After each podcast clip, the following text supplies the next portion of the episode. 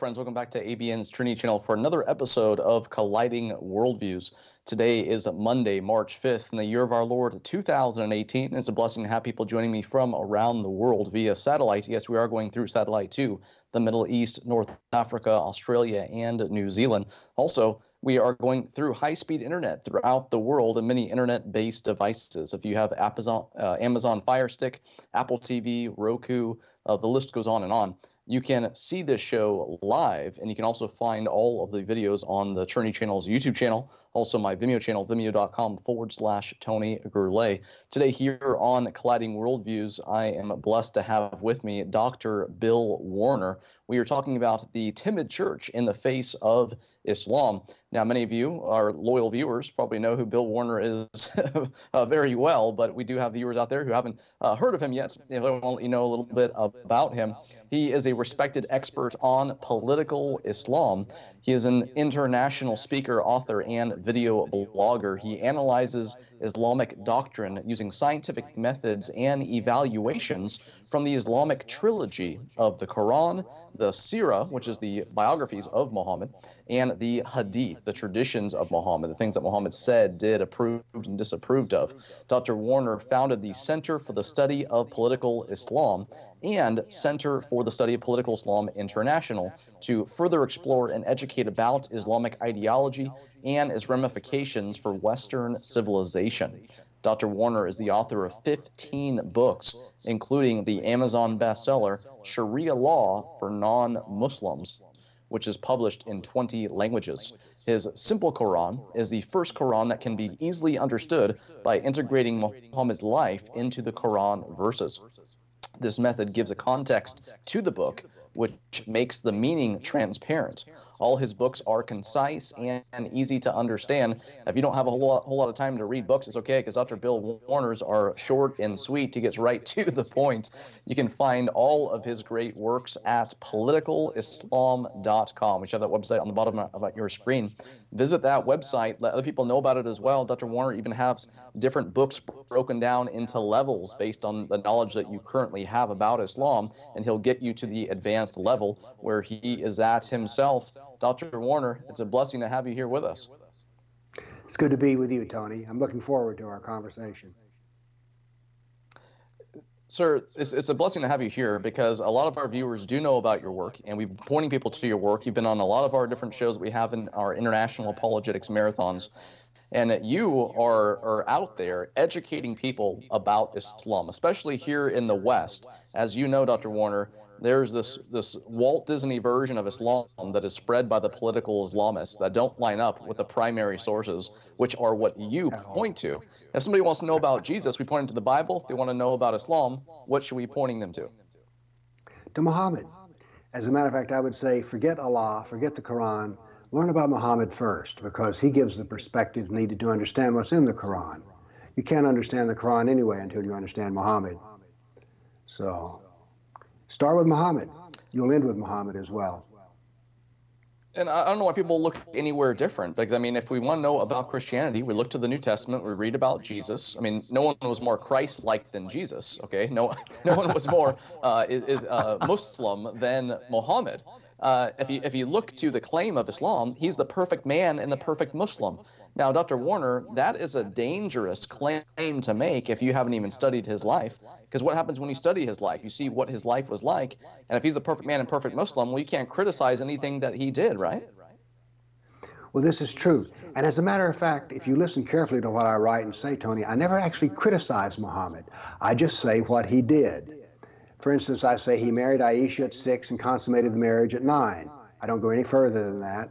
I don't say anything about it. I just let people let those thoughts roll around in their head and they can draw their own conclusions. My whole purpose is to expose you to the real Muhammad and then you make up your own mind. And this is a great uh, tactic to use because when we don't, when we don't criticize him, when we don't call him names or go out of our way to demonize Muslims who are really just people made in the image of God who need the gospel, we're just saying, hey, this is what history actually shows. How can you argue with history? This is what happened. But Dr. Warner, we appreciate your work because you are letting people know what happened in the past And you know, people say, "Hey, those who don't study history are, are bound to repeat it." Uh, unfortunately, as as you know, those who have studied history are bound to sit back and watch other people repeat it because we're seeing this Islamization of the West uh, in spite of all the sources that are, are widely available. So we thank you for your work and for getting this all these little books booklets out there.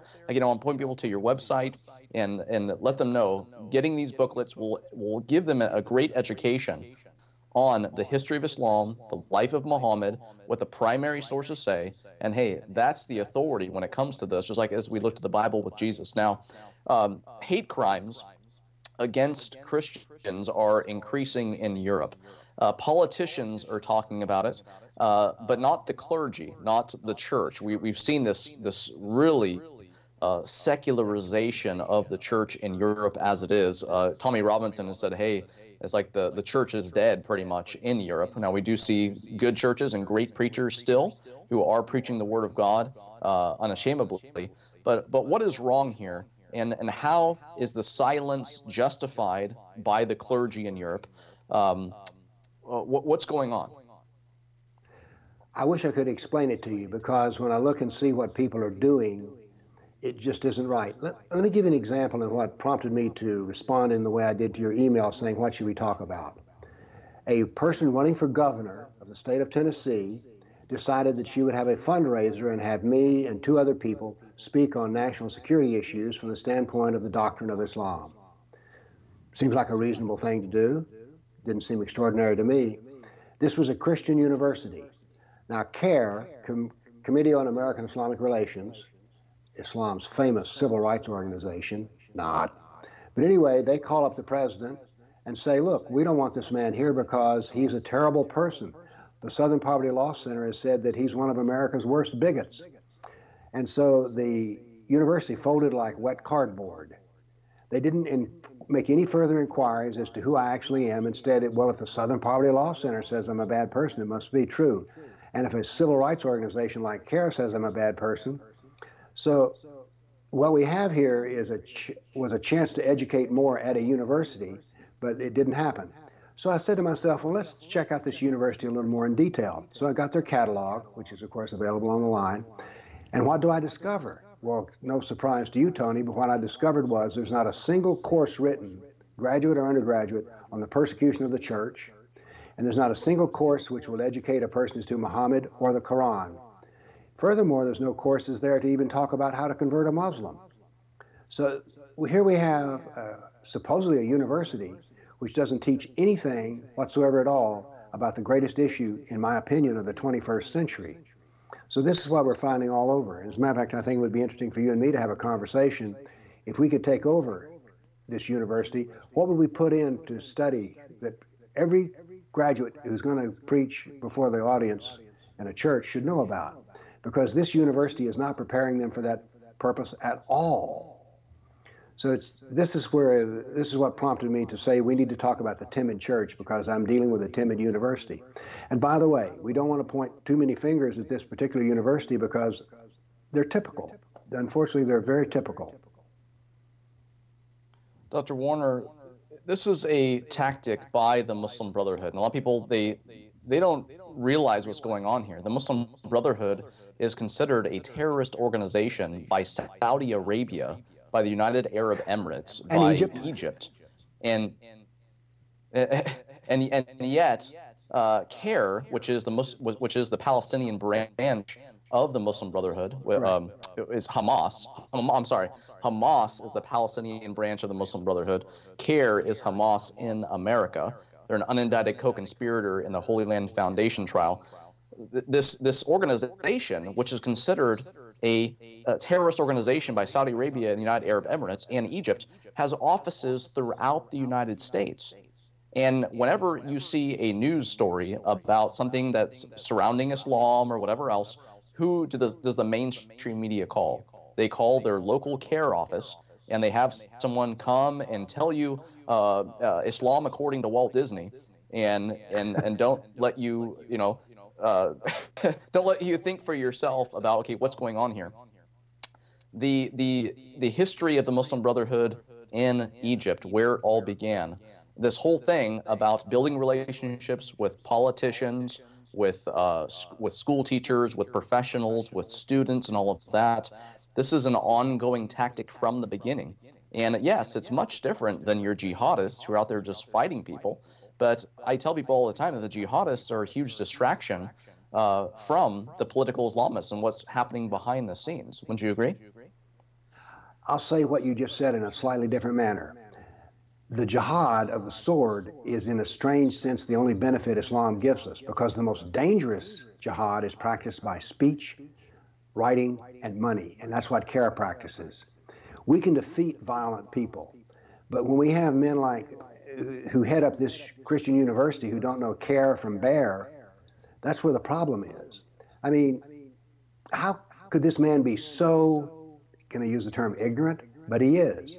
Did he not look any further? What he, what I, I'm purely guessing here, but somehow or another, I think that it probably confirmed his wishes to not do anything. That is, he could have pushed back, but he did not push back. So we, we find this again and again that people want to, you know, Tony, what the thing is, is that people want to believe the best out of everybody, and I think Christians are, that's one of their attributes. They want to think the best. But we also don't want to think foolishly. Wise as, what is, what is it, gentle as doves, wise as serpents? We need some serpent knowledge in here, and this university doesn't have it. And I just keep pinging on them because they happen to be the last one. I've had, I gave a talk at Vanderbilt University, which is my uh, undergraduate alum uh, college, and a man at the end of the discussion, what I did was I gave a statistical, it was a lecture on statistical analysis of Islamic text. Things like 51% of the Quran, Sirah, and Hadith are about the kafir. When the talk was over, a man stood up in the back of the room and started screaming at me, repeating it over and over again. He says, You're a racist, you're a hater, you're a bigot, you should never be allowed in any university. These are statistical analyses, okay? And yet he says, I shouldn't be allowed in university. Do you know who the man was? He was the head of the Middle East Department. hmm. Well, this is Notice what case. he did not uh, do. He did not say, I am in error. This is wrong. When you state this about mm-hmm. Muhammad, this is a, not a fact. Instead, he just screams at me that I'm a racist, a hater, and a bigot, and I should never be allowed on campus. Do you see the logic being used here? It has, there's no facts involved at all. I gave a talk for 45 minutes about nothing but facts, and he responds with screaming anger so there we have it. This is the case, Dr. Warner. It's it's all about name calling, and they, they think. I mean, you figure. I mean, you you get called names, but you don't stop what you're doing, oh. and and that's that's exactly what you should do. But Dr. Warner, there are a whole lot of people out there who, as soon as they're called a name, they're like, oh oh oh, I'm defeated now. I can't say anything else. I I, I guess I offended you, and maybe I shouldn't ever say anything again. Well, look, if, if you don't say something because someone may be offended, well, you're never going to say anything. and Dr. Warner, you are out there, you're spreading the tr- truth regardless of the name calling. The, the, name calling doesn't do anything to us, but we want to get people educated no. about the about history. So, you know, we've touched on an important point here. Why are particularly religious leaders so timid this day? I mean, when you read the Gospels, was Jesus a timid man? By all means, no. He was a bold man. He offended those who were powerful. He would debate religious issues. And yet, I'm, I'm, I'm, going to talk only about here in Nashville, Tennessee, because I don't know the churches anywhere else. But here in Nashville, Tennessee, those attributes of courage, willing to take a stand, be criticized, and be demeaned, that doesn't exist. Everybody is. In Nashville, Tennessee, the Gospels and the, indeed the entire Bible has been reduced down to two syllables be nice. Have you heard this? Have you seen this phenomena yourself? Everything's nice. And by the way, I got nothing against nice, but if that's all you got, it's like eating dessert all the time.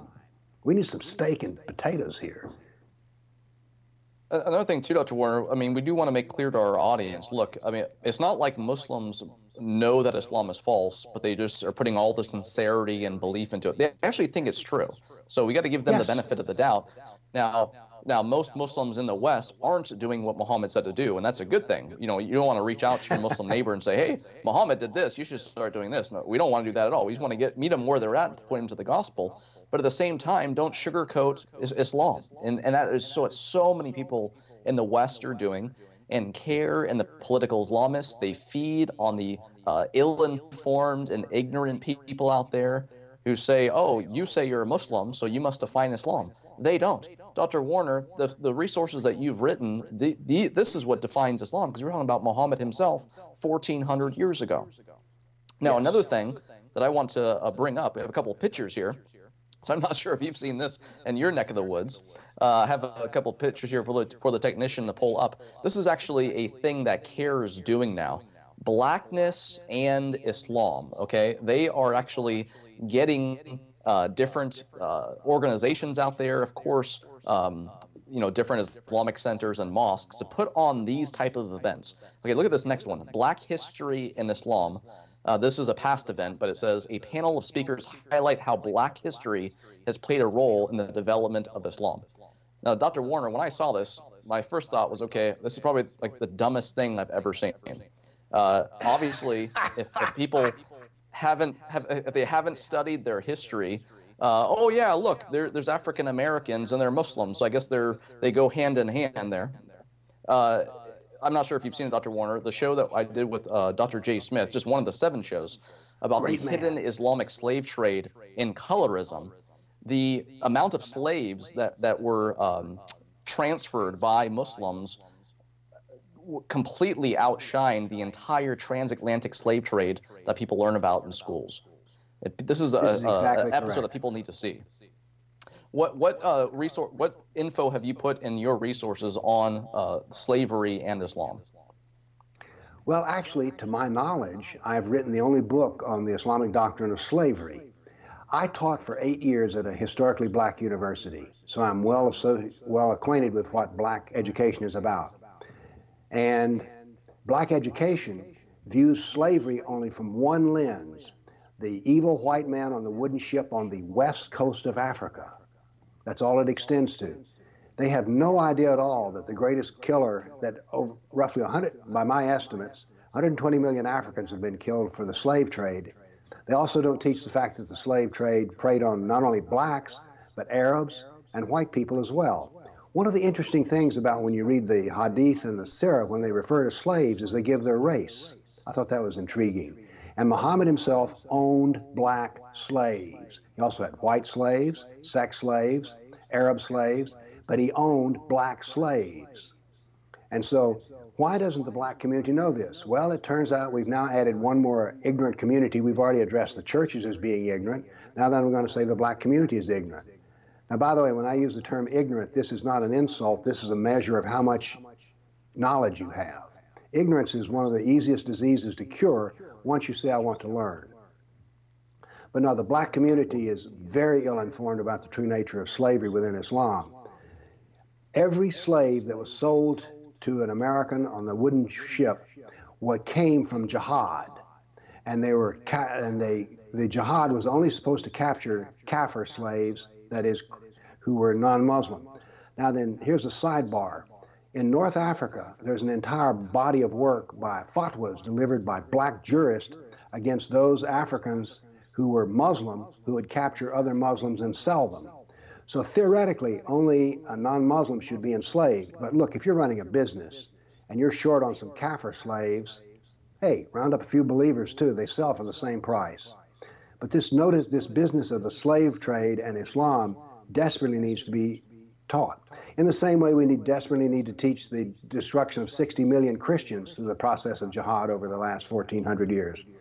So the blacks don't know that 120 million were enslaved. The Christians don't know that 60 million were uh, killed. And the Buddhists, they don't know that 10 million were enslaved. Now, here's odd. The only people I run across who sometimes have an eye for the suffering of slaves are the Hindus. And I think this is because the business that happened in 1947 with the partition of India. I think I got that date right. But anyway,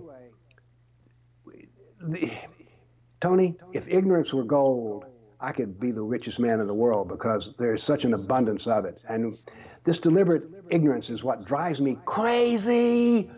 Sorry. Dr. Warner, a, a, new resource that you need on your website, in addition to all your great books, you need to have some T-shirts made that say "Kafir Lives Matter" and start selling those on your website. And the thing is, is that if people started learning about the history of the Islamic slave trade, uh, there would be more African Americans leaving Islam than the already 200,000 Muslims who are leaving Islam just in Indonesia every single year. People are learning about the falsity of Islam. They're learning about the true history of, of Islam. They're learning about the life of Muhammad. And uh, th- this whole thing about black history and how it ties in with Islam black history or Islamic history will drive you from this this belief that that there was some kind of harmony there. Even the Nation of Islam, which of course you know a lot, has a lot of followers, that's seen as heretical by Sunni Muslims. Uh, but yeah, I mean this whole, this other thing is just don't be surprised when you see it taking place in an Islamic center uh, in your area. But this is what's going on. I want to get to uh, some some of your your thoughts. Uh, King Abdullah of Jordan says Americans do not understand Islam. I want to talk about uh, each point here and, and, get your thoughts. Okay, the first thing that comes to mind. He's right about that. Here. The first one. Americans do not understand Islam. okay. Got that right. And the, and the, here's the first one. It it is not a religion of hate. Well, would it that it would be true? But one of the things I find is that there's an ethical principle in Islam which is to love what Allah loves and to hate what Allah hates. Now, I've introduced the concept of Allah hating here. Allah loves Muslims, and do you know who Allah hates? Kafirs.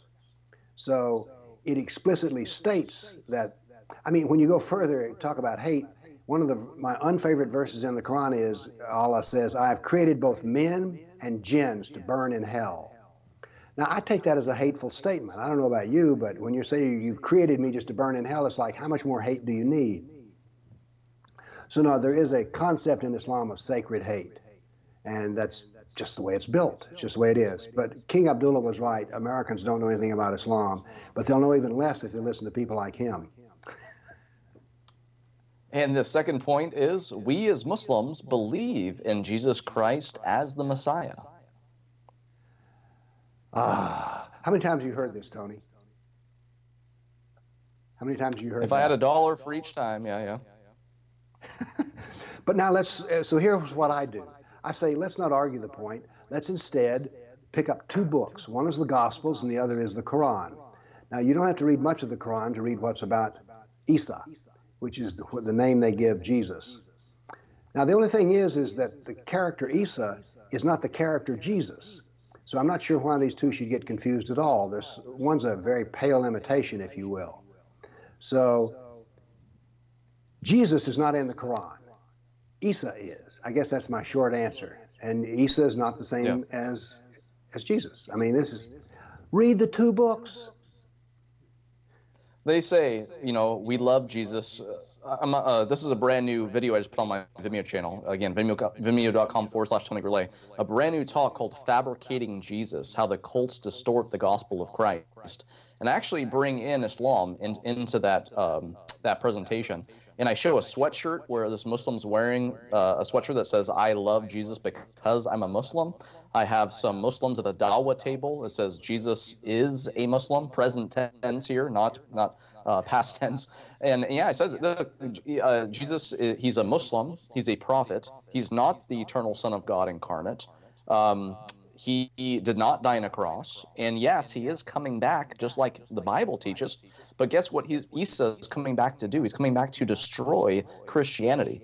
Now, this, of course, exactly. is not the Jesus of the New Testament. The Jesus of the New Testament is the Jesus who Muslims need to know about. And this is the message that we need to get out to Muslims throughout the world is who the true Jesus is. So please uh, not only share this video, but check out Fabricating Jesus. Again, a brand new talk I just put on at my channel. But Dr. Warner, the next statement here is we believe in the Holy Virgin Mother. Well, Yes, they now they do say that she was Mary, Mary, mother of Jesus. What what is the phrase they use? She is portrayed as a virgin, but after that, the story begins to dwindle off from the story of Mary as is revealed in the Gospels. Here's the thing: why now? For Christian ministers, to, because I know Christian ministers who will repeat this same propaganda you've just stated, and to me that's almost a crime if you're going to be a minister, shouldn't you at least read the Gospels and then read the Quran and draw your own conclusions instead of being like a little parrot and just repeating what you've heard? Knowledge is what we need, Tony. We don't need more myths and we don't need more fabrications. The thing that drives me crazy is, is the knowledge is all there. All you have to do is be willing to pick it up and read it. It's in, you know, before 9/11, it was difficult to learn about Islam, but not just me. Robert Spencer and others have made the whole doctrine of Islam easy to understand. What am I saying? There is no longer any excuse for ignorance. If you're ignorant, you have a way of fixing it. Don't be lazy about it. And don't be afraid. You know, I think that some people use the ignorance to cover their fear because if they figure if I don't know anything, I don't have to speak to the truth. But that's a guess on my part. Dr. Warner, another interesting fact. Of course, we have the birth of Jesus Christ splitting time. We have BC, we have AD. And 9 11 split time as well, because if you look at the pre 9 11 sources, you don't have to worry about uh, edits that have been made. If you get the post 9 11 sources, you have to uh, have discernment, especially if there's a new edition out. Well, if the if the first edition was before 9/11, maybe that's the edition that you should get because this yes. again, this this watering down of Islam has has happened since then. Um, and this is just one more piece of information that people need. Going on to the next point in uh, King Abdullah, we have here we believe in the Bible and the Torah. their version of the Bible because why would he believe in the Christian Bible or the, or the Jewish Torah? Because the Quran explicitly, and I think Muhammad said it as well, say that those documents are corrupt. So, why would this man, King Abdullah, believe in something that his own scripture says is corrupt and wrong? I can't make these two pieces fit together, can you? No, but um, you know we can't really make sense out of uh, illogic here, but we have the next one. We say Assalamu alaikum, peace be unto you, claiming that this phrase was the basis of Islam. You know, I'm not really sure I know what to say to that because the basis of Islam is the Sirah, the Sunnah Muhammad, and the Quran. That's the basis of Islam, and the, you could even say the Sharia is the basis of Islam. But that, I mean, that's just sort of like, what do you, you mean when you say that? I don't know what the peace be upon you, of course. And uh, I, I, and of all things, I do not associate with Muhammad. Muhammad committed 95 acts of jihad, the perfect, the perfect Muslim, 95 acts of jihad, and then you follow that with being peace be upon you. It's like, Tony, I don't need that kind of peace. I don't want that kind of peace, yeah, not the peace that comes after jihad. Well, I, I, th- I, think he's claiming here that the, the spread of Islam into North Africa and eastward and westward and northward and southward and every other direction uh, was all defensive fighting because people were oppressing Muslims along the way as they spread um, this uh, good news about uh, Muhammad and stuff. But of course, we know that is not the case. Dr. Warner, it's so great to have you here. We do need to take a short commercial break. We're going to be back, and I have more questions for you. But I want to point people to your website in the meantime. We have a couple minutes. Go to politicalislam.com. Check out Dr. Warner's books. Check out all the different info that he has there, and be, on the lookout for, again, Dr. Warner, you need a t shirt, Kafir Lives Matter. And um, we'll hope to see that here in the, in the near future as well. But friends, see where you are. We'll be back in just a couple of minutes.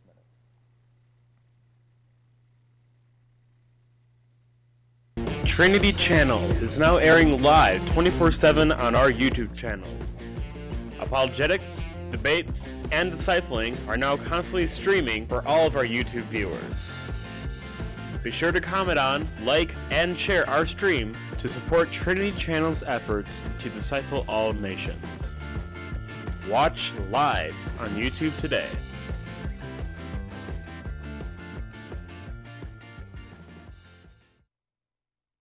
We here at ABN Sat TV Ministry have a question for you. Would you like to broadcast your sermons, programs, or music to the entire world?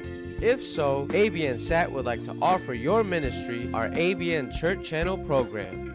Now your ministry can have its very own channel on the ABN Sat app a channel dedicated to your church, ministry, or mission to do as you please. The app is free to download on all Android, iOS, and most smart devices like TVs, digital players, and phones.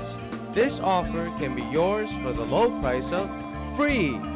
That's right, a free channel for your ministry on the ABN Sat app that your followers can download for free. Spreading your message across the world couldn't be easier. Just call ABN Sat TV Ministry at 248 416 1300 or email us at info at trinitychannel.com to learn more about this offer. Sign up with ABN Sat TV Ministry for your free channel for your church, ministry, or mission today.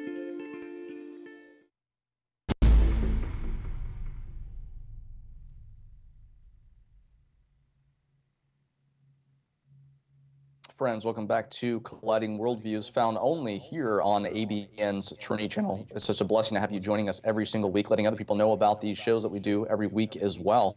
Here today, I have Dr. Bill Warner, again, a respected uh, expert on political Islam. He's a speaker, an author, and a video blogger. You go to YouTube, you'll see all kinds of videos that he has made. Short, uh, and to the point videos that you can get and post on social media. Just get the link, send it to somebody an email, get people educated about Islam.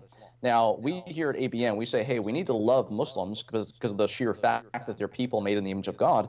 But at the same time, we don't sugarcoat Islam like CAIR and the political Islamists here in the West. You don't get any sugar-coated Islam in the East. You don't get any sugar-coated Islam when you're living under Sharia.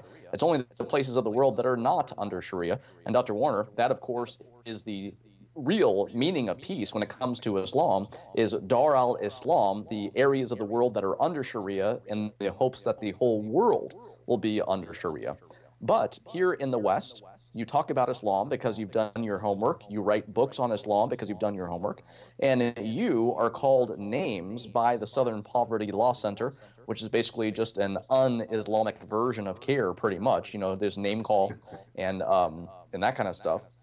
Now, why are so uh, why are others so afraid to be smeared for speaking the truth, and you are not? I don't know the answer to this. I know why I speak my mind, which is I was raised by my grandmother, and she would tell the truth to anybody. As a matter of fact, she was slightly feared in the community because she just told you what she thought. So that's where I got my origins. But you know, when I was a child, there on the schoolyard, there was a little poem that was sticks and stones may break my bones, but names will never hurt me.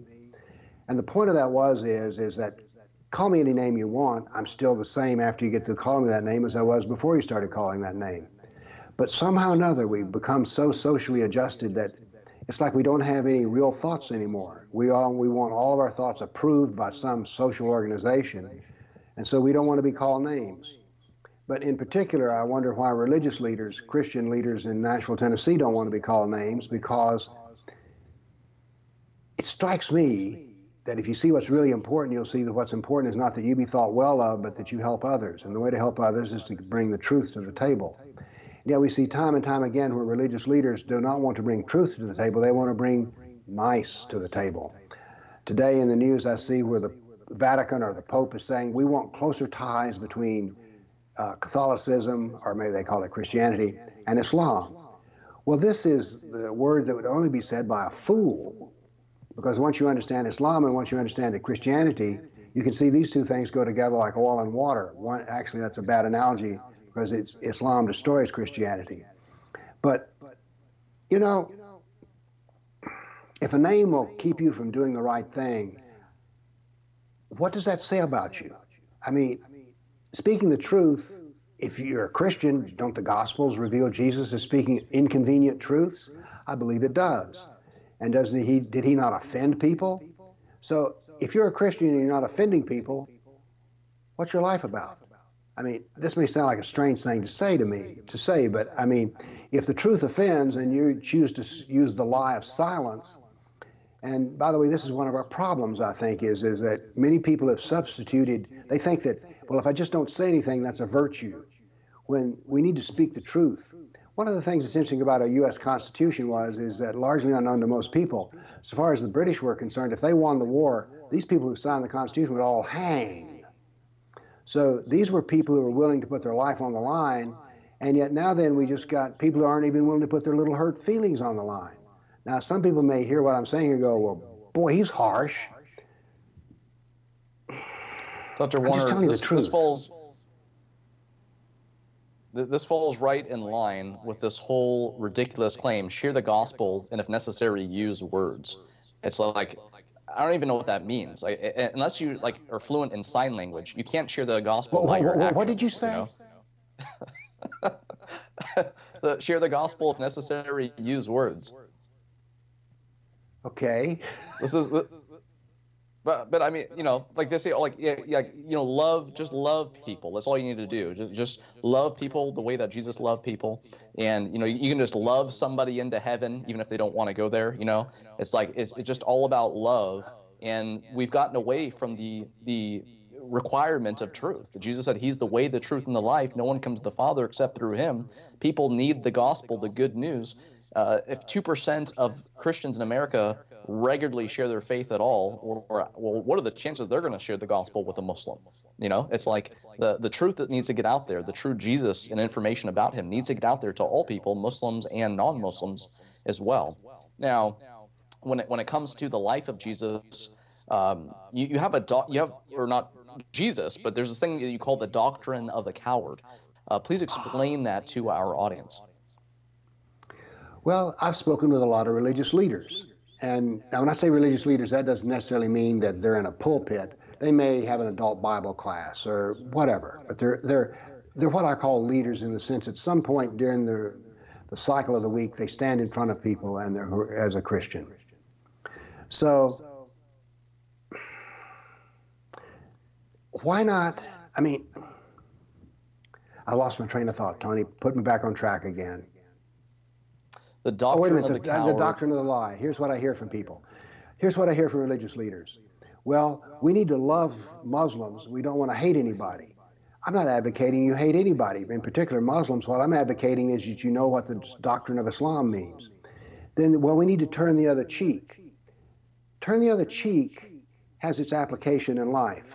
But if you're so weak that you're getting beaten, turning the other cheek doesn't have any meaning. Turning the other cheek is an, choice that's only available to a brave person and a strong person. Because if you're not strong enough to prevail, you don't get a chance. If I'm out on the street and five thugs jump me, I'm not turning my cheek. I'm trying to run because I am not capable of choosing whether to win or not in that moment. Then the other thing, what are we told? Oh, I'll pray about it. Now that's if I'm going to criticize prayer, you're thinking, did I? Why do we bring this man on the show? Here's what I've observed to those people who are religious leaders and I talk about Islam and they need to do something, they tell me, well, I'll pray about it, but they never get back to me. They never do anything. And so then I say, well, aren't you supposed to try to convert Muslims? I think that many religious leaders now, part of the, they're afraid to convert Muslims because number one, they don't know how to do it. They don't know of anybody who actually has. But they've developed what I call the doctrine of the coward. It's pious. It's pious, but it's not strength. It's it's hiding behind a guest a, a mask of piety, so you don't have to actually do anything.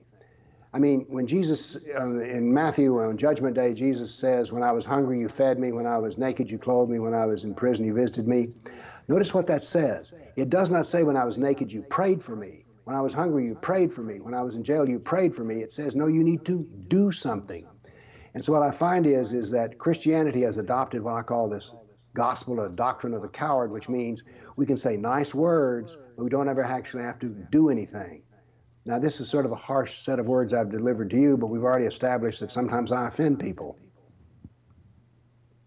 And that's no problem. Uh, the gospel is offensive to uh, people who love their sin and don't don't even realize their need for a savior. Now, you don't have to be a Muslim in order to be offended.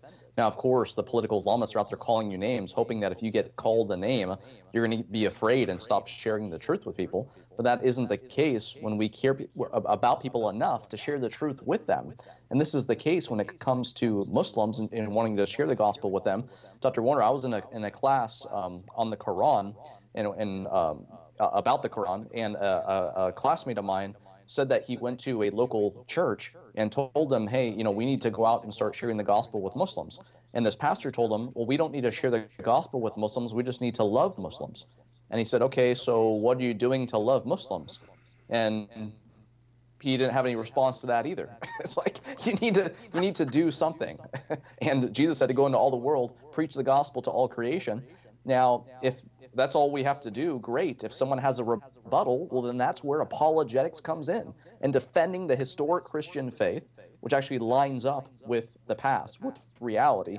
And this is not the case with the Islamic worldview. There's all these different historical claims which don't line up with anything outside of the Islamic worldview. They don't line up with any non Islamic sources whatsoever. And people aren't getting educated about Islam, even though you have books educating people about Islam. Uh, this this great commission that Jesus had to go into all the world and preach the gospel to all creation. Uh, is this still in force? And and and what is our excuse uh, to not go out and be talking with Muslims? And not that we can convert Muslims, but at least you know share the truth with them. Uh, why isn't this happening more, uh, just from churches in general? You know, I think that for one thing, we've already discussed this fact. If you're if you're a preacher clergyman and you went to a seminary or a school that was religious in its orientation, we've already discussed the fact that you won't know anything about Islam. So you're you're you don't have you're not prepared to do the job. There's a man who is from Iraq, Salman Hassan, who is a former Muslim. He was Shia. His father was a sheikh. And so he now has converted hundreds of people to Islam from Islam to Christianity. Now, you would think with that kind of a track record, if we brought him here to Nashville, Tennessee, they'd be lined up outside the door to get in and to say, How do you convert Muslims? He almost can't get anybody to listen to him. So I could I use this experimental fact to say, you know, they're afraid to even talk about it. But what here's the way his method works. He does not preach the gospel to a Muslim. First, he teaches them what Islam is. And in particular, he teaches them who Muhammad is and what Muhammad said and did. He has preached the gospel within the sounds of Islamic State's artillery. So he goes to Muslims and says, Do you like Islamic State? They go, No, we hate Islamic State. He says, Do you understand that Islamic State is pure Islam? No. Then he goes through and he uses my books because they're concisely written and says, This is what Muhammad said, this is what Muhammad did. In this hadith, he says and does this. Is this who you want as your, as your religious leader? No, that's not who I want. Now then, he introduces Jesus. The reason that introducing Jesus at first doesn't work is that every Muslim has been told this the Gospels are corrupt, and that Jesus was a Muslim, and that the Christians are in error. So, if you try to teach the gospel to Muslims without address, you're drawing water from a well that's been poisoned. Does that make sense? So, what you do is you first establish the fact that you need to know Islam, which means know Muhammad. Then, if you're dissatisfied with that, now then you're in a position that you can teach the gospel. So first you create a dissatisfaction, then you teach the truth. So that's his method, and it works extremely well. But notice what it requires here is not just a knowledge of the Gospels, it also requires a knowledge of Islam. But surely this has been made easy. You would think the thrill of the hunt, that may seem like a strange thing to do, to say, but the thrill of the hunt, of being able to convert Muslims, would attract some Christians who are like, you know, I want to do this. I mean, you've already covered the fact that it is commanded to do this go ye into all the world and preach the gospel. So if you're going to follow that, why not do it in the best way? And by the way, Salman Hassan is not the only one who uses this method, but it works. So don't he tell Dr. me, Warner, why wouldn't people be lined up to learn this method? I mean, yeah. I don't understand this. Can you explain it to me? This, I can't. This this lines right up with something that Dr. David Cashin has said. He's a scholar who's been here a, lot on a lot of different shows that we've done. David Cashin is a professor at CIU, Columbia International University, where they have master's degrees in Muslim studies, and he has said uh, numerous times that ISIS is are proto evangelists in that as Muslims see what they're doing and see that okay this actually lines up with the sources that Dr. Warner, as you know, many Muslims don't read because Islam is more about orthopraxy and right practice more than orthodoxy and actually knowing the sources. You know, 15, maybe 20% of Muslims in the world actually understand Arabic, but yet we have uh, millions or, or, or billions who memorize the Arabic, not even knowing what they're saying, thinking that it pleases Allah. It's more about, hey, are you praying five times a day? Are you fasting during Ramadan? Have you made a trip uh, to Mecca yet. If not, you need to do that sometime in your life if you can afford it. And it's about almsgiving and, of course, saying the Shahada to become a Muslim in the first place. Um, and just following the five pillars. That is more about that than it is about orthodoxy and, and what is actually uh, taught in doctrine and theology. But when we look to ISIS and we see that their sources left and right are quoting the Quran, they're quoting Hadith, they're quoting Sirah literature, and it's what you just said. Like I said, lines right up with Dr. David Cashin, saying, "Hey, these are proto-evangelists, and ISIS is the cause of many Muslims leaving Islam." So, like, hey, if this is Islam, I don't want anything to do with it. And of course, that's going to make this world a better place, but just a better place to go to hell from if we don't get the gospel out there to people, because Muslims need the gospel as well as everybody else. But Dr. Warner, there's something that's happening here in the West. This doesn't happen in the East, but here in the West, if people don't know what it is, please explain to our audience about dawah. That's a big sigh because everyone, every religious leader needs to know dawah for two reasons. One reason is there's a phenomenon happening here in Tennessee, and I keep saying Tennessee because I know it's here. I don't know what's in Oklahoma, for instance. But in Tennessee, Christian boys and girls are converting to Islam because you see, Muslims know dawah. We know for a fact here, we have the information that the Muslim Brotherhood here in Nashville, Tennessee, is educating young Muslims on how to convert Christians. So they start talking to a, a when a Muslim child, I, I'm going to call a 15 year old a child, when a Muslim child of 15 starts talking about Islam to a Christian, he's been trained in this. He is practicing dawah, which is how to convert Muslims. I mean, how to convert Christians. Now, why should a Christian teacher teach dawah to the flock? So that you will know the arguments, so that you will know the error of the arguments. Because to send out children into school where we now have Muslims who are going to educate them about Islam without giving them a real education first is simply wrong. So dawah is the process of converting anyone to Islam, and I hold that every Christian should know it so that they will be, it's like armoring yourself with truth so that when your children are approached, and by the way, Christians may be shy about converting Muslims, but Muslims are not shy at all about converting Christians. They're on top of that. They have game and they practice. And when I say they practice, they literally go through practice sessions. So the Muslim Brotherhood and the mosque are very serious. And we need to understand that they're serious. We also need to understand what they're doing so that we can use it against them. We need to know who we're talking to. One of the profound things when you read the Gospels is one of the reasons that Jesus was so effective in his teaching was he understood who he was speaking to. So therefore, his words had impact. I hate to be so emphatic about this, but somehow or another, the basic things seem to be just forgotten or thrown aside. So, Christians need to understand the process of how to convert Muslims. Christians need to understand the process of how Muslims convert Christians so that we need strong people here. We need people who can stand up for their own ideas and their own ideals. And ignorance is not a good basis for life. You know, when, you're, when you practice stupidity, it just makes life more difficult. That's just a comment on the side. Well, people definitely need to have an intelligent day. And in order to have one, you need to get educated about stuff. Uh, Dr. Warner, people have no problem understanding exactly what Jehovah's Witnesses are up to when they walk door to door.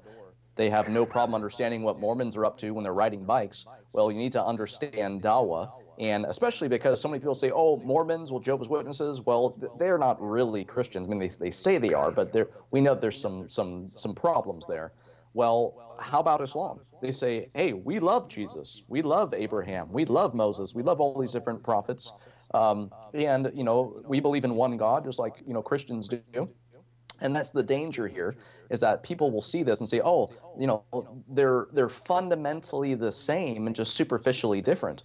But as soon as you ask who is god? Who is jesus? How can he be reconciled to the father? and all these other questions then you realize right away they're fundamentally different and almost almost only superficially the same if anything but this is not uh, something that a lot of people are educated about when it comes to Islam. So people need to get your books and go to your website and get more educated about it from the primary sources themselves.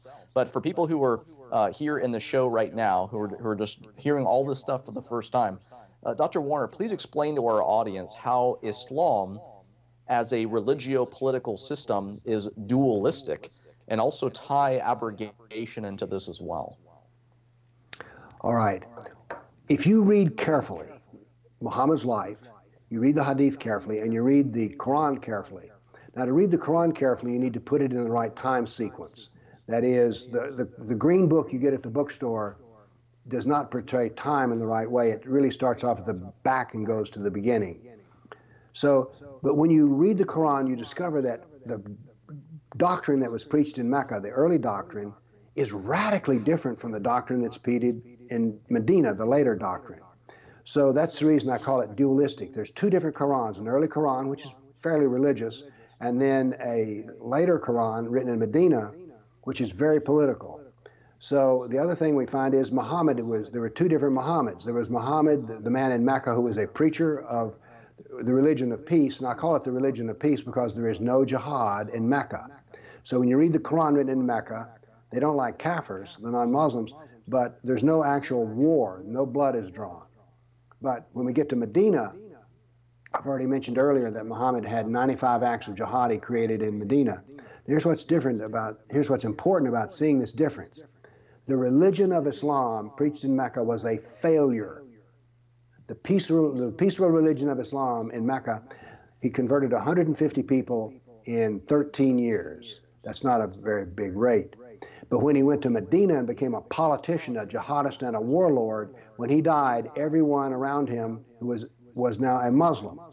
So here we have two different Muhammads, two different Qurans, and we need to understand that the early peaceful Muhammad, which is the one they talk about at uh, one of these bridge building businesses between church and Islam, that that did not succeed.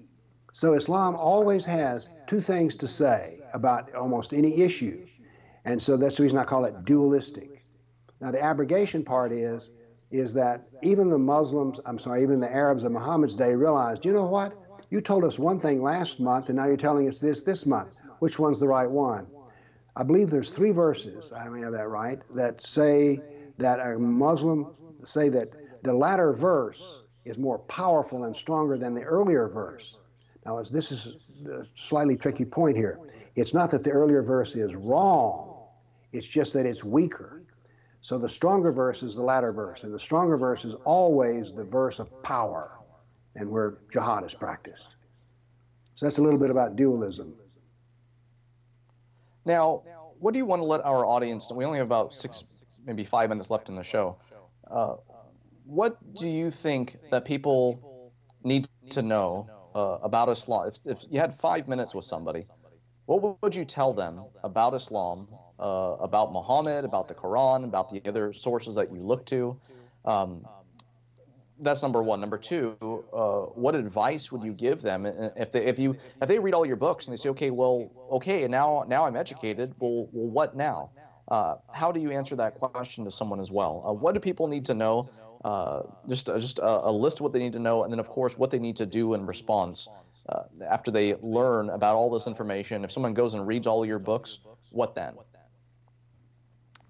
Well, you know, the easy part is learning. And I didn't understand everything you said, Tony. I had trouble with my earpiece. I apologize. But the easy part is learning because after you learn, that's when you need to start introducing the truth of Islam to those whom you know. In my case, it was my family. And by the way, you need to be delicate about this because you're going to discover that many people you want to talk to don't want to know anything because they have an understanding that if they do know something, they might be required to become active. But I believe that everyone should try to influence their friends and their family about the true nature of Islam. And the reason this is important is if you go to Europe, you can see that it is the purpose of Islam to annihilate European civilization. I happen to like my civilization, and so I want it to be preserved. And so, therefore, what I want to do is to create intellectual warriors out of people. Now, maybe I shouldn't use the term warrior because that may be too scary to some folks. But we need to be able to know what is in front of us. And by the way, there's another reason you need to know Islam. This is going to sound odd, maybe, and that is this it is fascinating material. If you will start off with the life of Muhammad, you'll discover that it is a fabulous, even if it were a novel, it would be a great novel. It would make a fabulous movie.